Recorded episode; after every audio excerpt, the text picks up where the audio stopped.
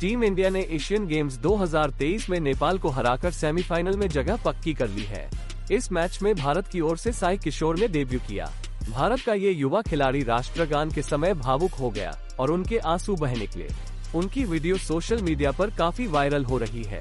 उन्होंने इस मैच में अच्छा प्रदर्शन किया, जहाँ उन्होंने चार ओवरों में 25 रन देकर एक विकेट झटका। बता दें कि भारत ने पहली बार एशियन गेम्स में मेंस क्रिकेट टीम को खेलने के लिए भेजा है।